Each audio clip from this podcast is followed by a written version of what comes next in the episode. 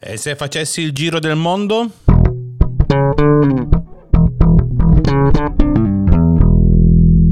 Un saluto a tutti quelli che a bordo di un volo low cost sono stati svegliati dalla simpatica suoneria che annunciava la vendita dei biglietti della lotteria dei Gratta e Vinci. Io sono Ivan Fucile e bentornati su Ipoteticast. E allora pronti? Partiamo!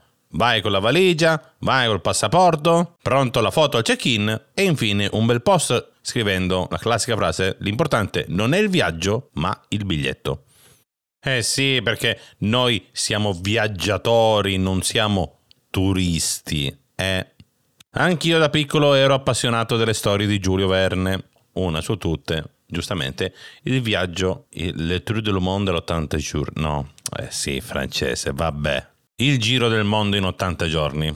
Velocemente la storia è Tizio A fa scommessa con diversi tizi di poter riuscire a fare il giro del mondo in 80 giorni, convinto, arrivato alla fine di aver mancato l'appuntamento perché, stando ai suoi conti, ne sono passati 81, in realtà andando sempre verso Oriente avrebbe risparmiato un giorno e quindi è arrivato nella giornata giusta, ma lui non se ne è reso conto. Ed ecco qua subito da questa mia breve sinossi che si capisce dove sta la variabile cash, la variabile dei money, i big money.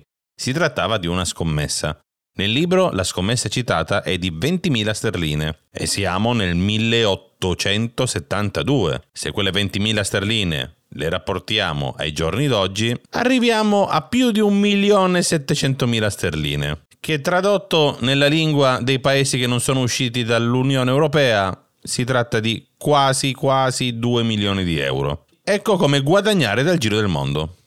Con una scommessa. Basta, puntata conclusa, stop, non c'è nient'altro da dire. Perché effettivamente, se trovate qualcuno con cui scommettere una cifra simile, sono assolutamente contento per voi. È evidente che non avete bisogno di me, ma voglio provarmi a rendere utile con una piccola chicca per quanto riguarda il viaggio. Dovete sapere che tra le varie compagnie aeree in giro per il mondo esistono delle convenzioni. Prendiamo questo caso, la Star Alliance ha 26 compagnie di bandiera sparse in giro per il mondo e offre quello che viene chiamato Round World Ticket.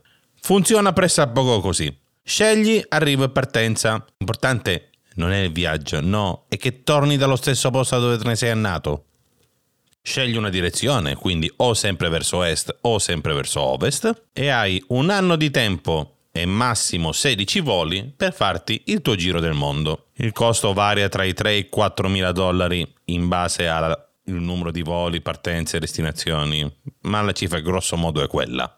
Quindi ecco qua che vi ho fornito la soluzione. Bene, adesso che ti ho detto come fare il viaggio, hai trovato qualcuno a cui spillare 2 milioni di euro in una scommessa? No, ma non mi dire, ma guarda un po'. Se lo trovi, ricordatelo, il 10% è mio, commissione generica, dai. A dire la verità ci sarebbe un'altra soluzione, che non riguarda le scommesse. Una soluzione potrebbe essere una gara. Sì, infatti c'è una gara in giro per il mondo, dove devi attraversare l'intero mondo. Ma se l'ho detta fino alla fine, perché non è una cosa alla portata di tutti.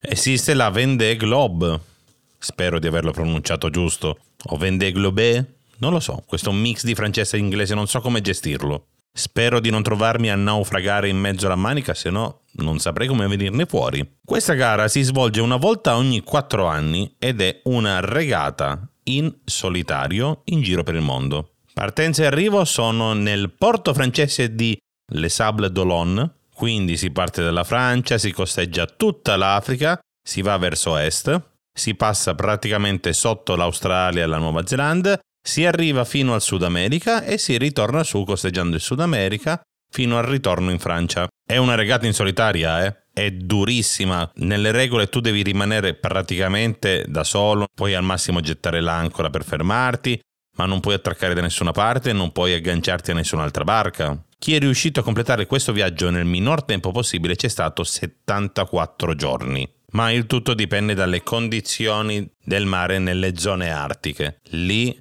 sono guai. Stavo per essere molto ma molto scurrile. Già. Però con una cosa simile qualcosa ce lo possiamo portare a casa. Pensate che nell'ultima edizione, quella del 2000, il montepremi finale era di 800.000 euro, ma le regole prevedono che il montepremi venga suddiviso tra tutte le imbarcazioni che arrivano a destinazione. Naturalmente va ripartito in base a chi arriva prima e chi arriva dopo. Il primo in quel caso si è portato a casa 160.000 euro. Ma alla fine ci si può guadagnare da questa cosa? Sì, se non pensiamo al rischio, alle competenze che servono, all'avere una barca. Ma quanto costa una barca? Alla fine quello che ti serve è uno sponsor, un qualcuno che ti dà i soldi per iniziare tutto sperando di averne un ritorno economico. E cos'è questa se non un'altra scommessa? Se ti è piaciuta questa puntata, metti mi piace e segui le pagine Instagram, Facebook e quant'altro di Ipoteticast. E se non ti è piaciuta, spero che il tuo bagaglio a mano pesi molto di più di quello che tu creda.